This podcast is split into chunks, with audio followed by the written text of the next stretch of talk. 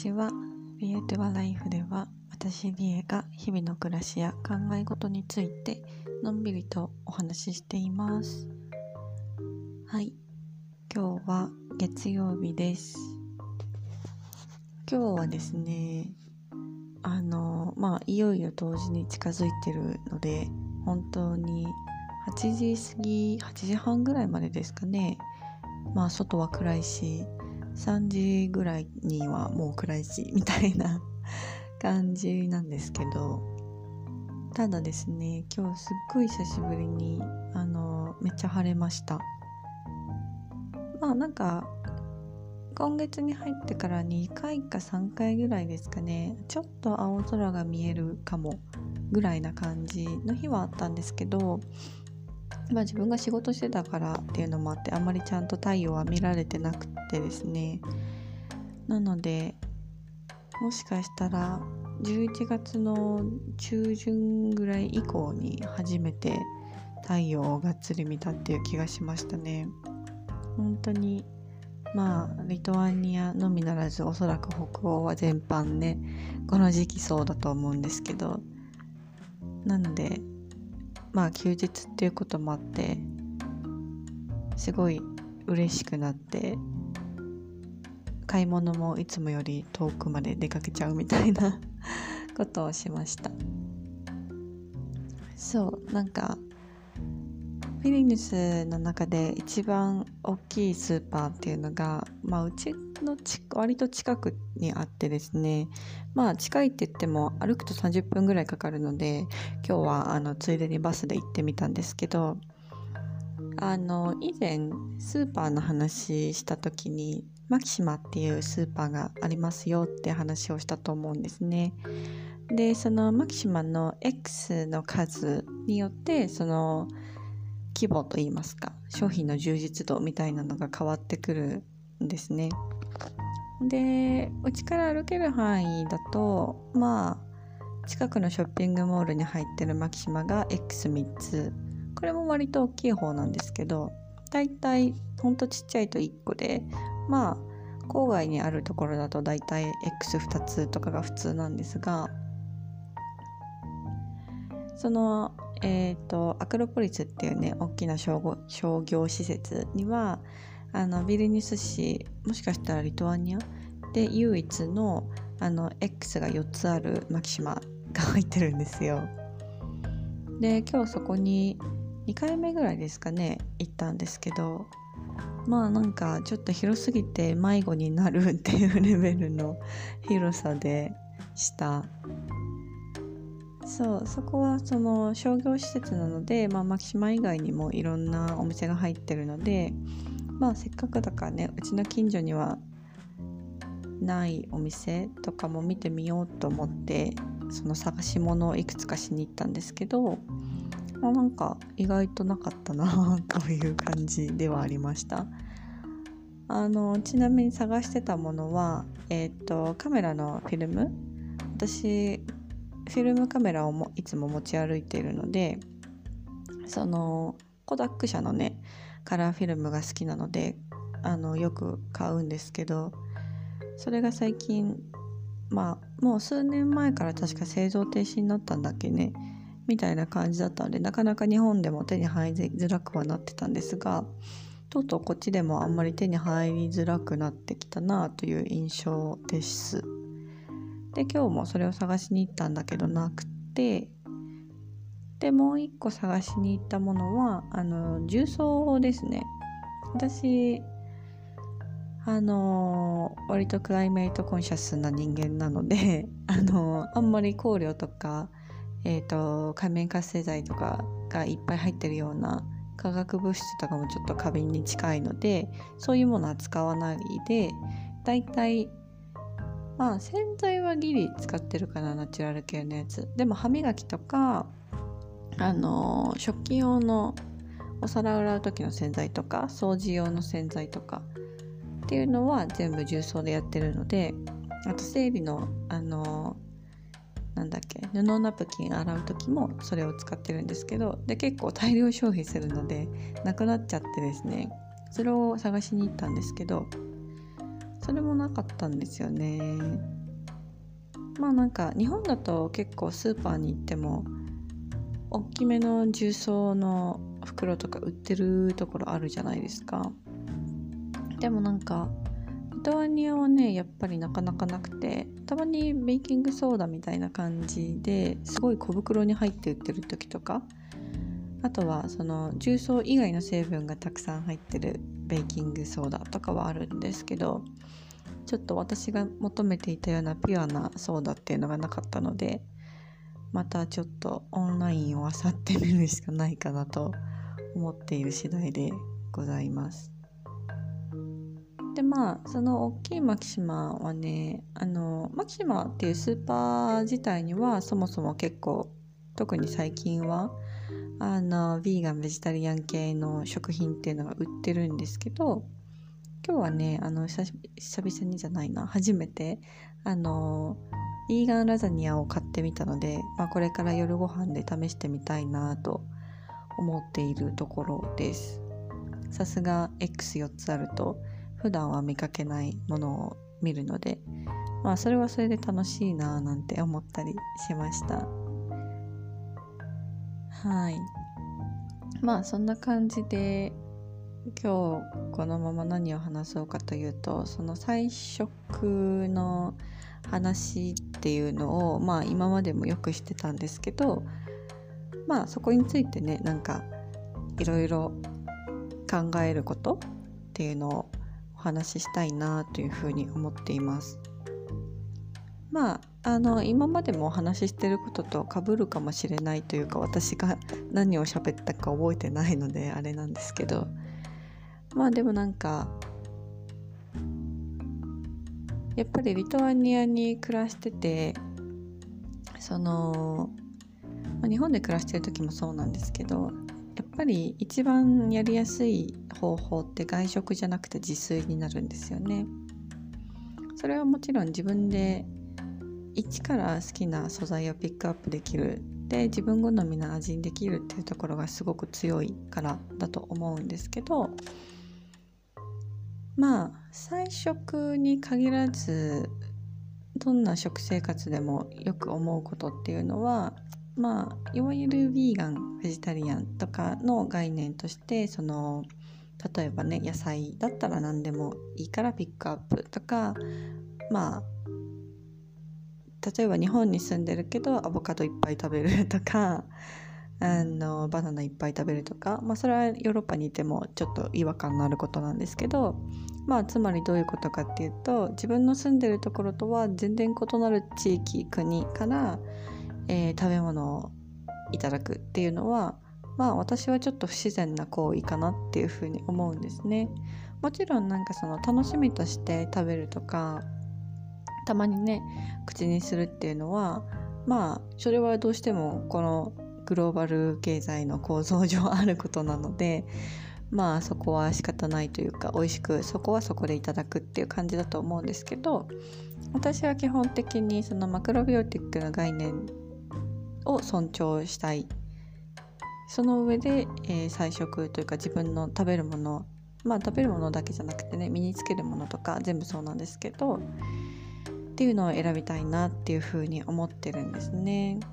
なのでまあ私がその素材だとかプロダクトっていうものを買う時に気をつけることっていうのは、まあ、軸としては2つあります。1つがそのえっ、ー、と今言ったようにマクロビオティックの、えー、地産地消的な震度富士っていうんですけどっていう概念に基づいたローカルフードつまり、まあ、今私はリトアニアに住んでいるのでメイドインリトアニアのものを、えー、割と優先して選ぶようにします。でそれともう一つの軸として、えー、何を考えてるかっていうと、えー、オーガニックですね。まあそれは何でかっていうと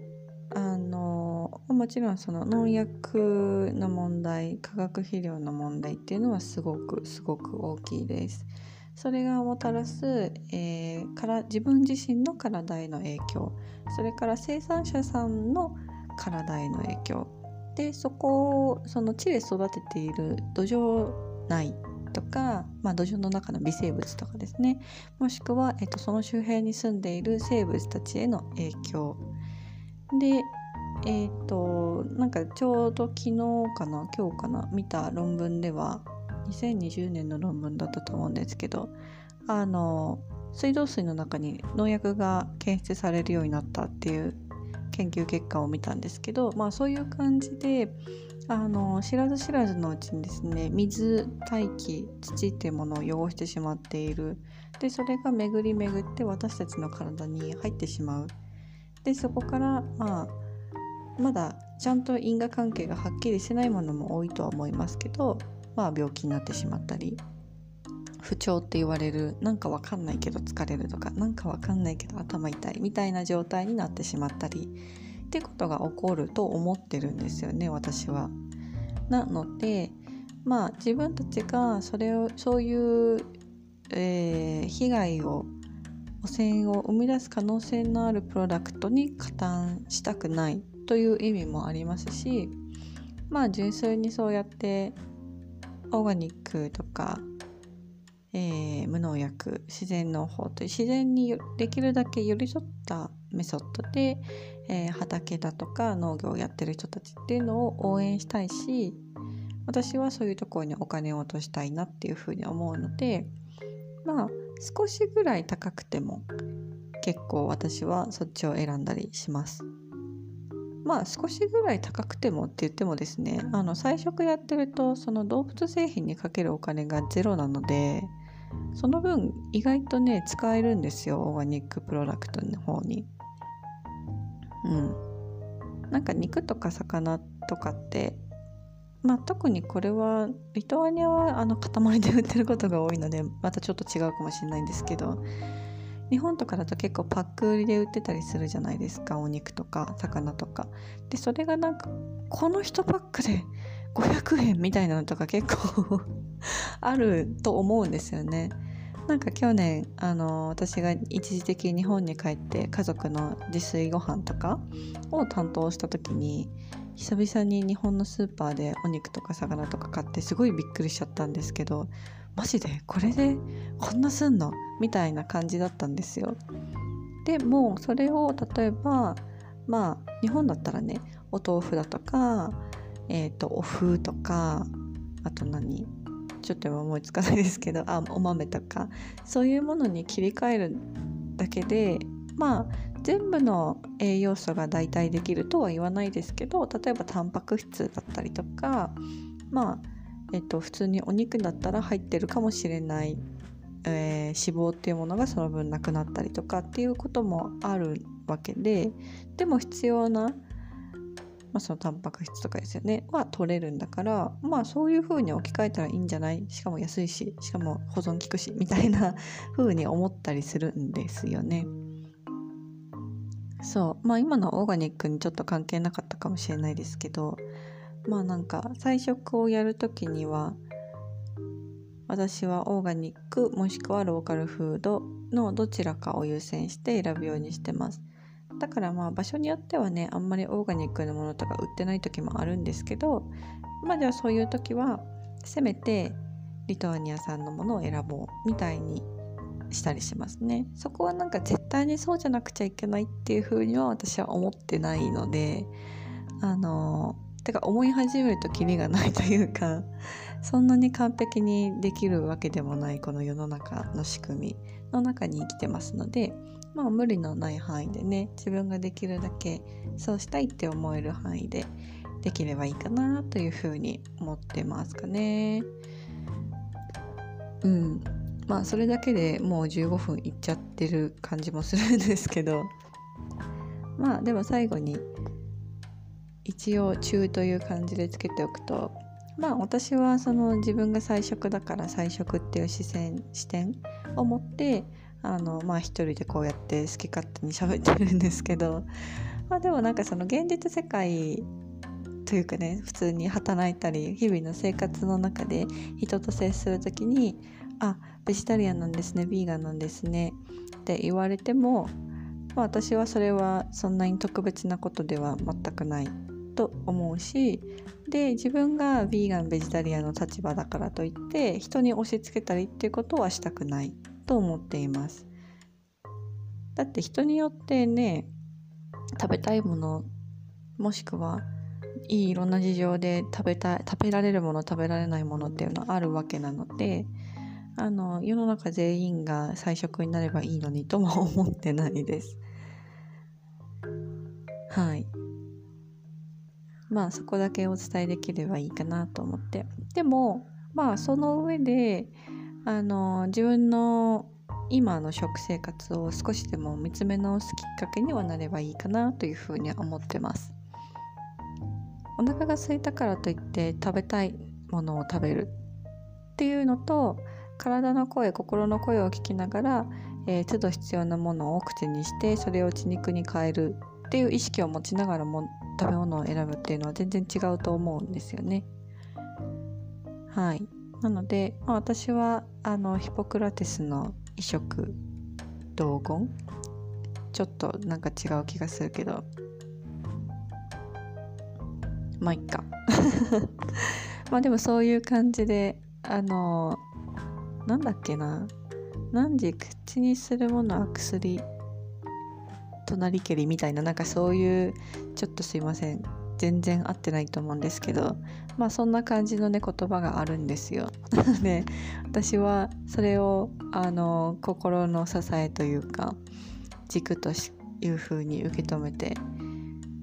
日々菜食を実践したいなというふうに思っています。はいまあなんか仕事とかしてるとどうしても仕事柄ねそういう風にいかないことの方が今の生活スタイルだと多くてまあそれはそれですごく葛藤にあるし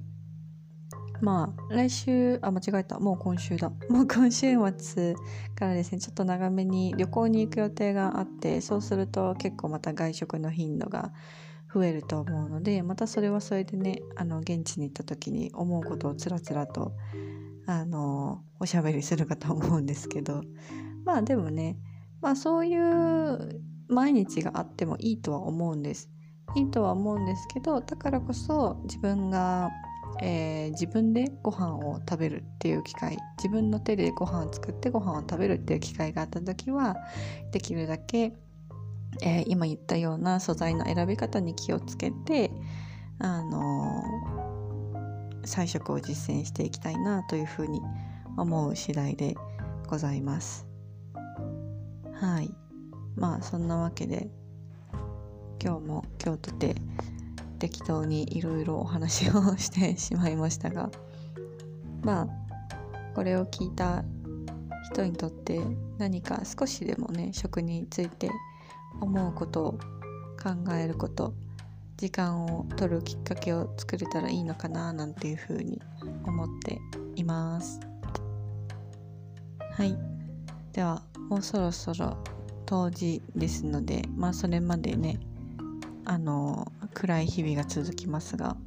皆様お気を確かに 心穏やかにお過ごしください。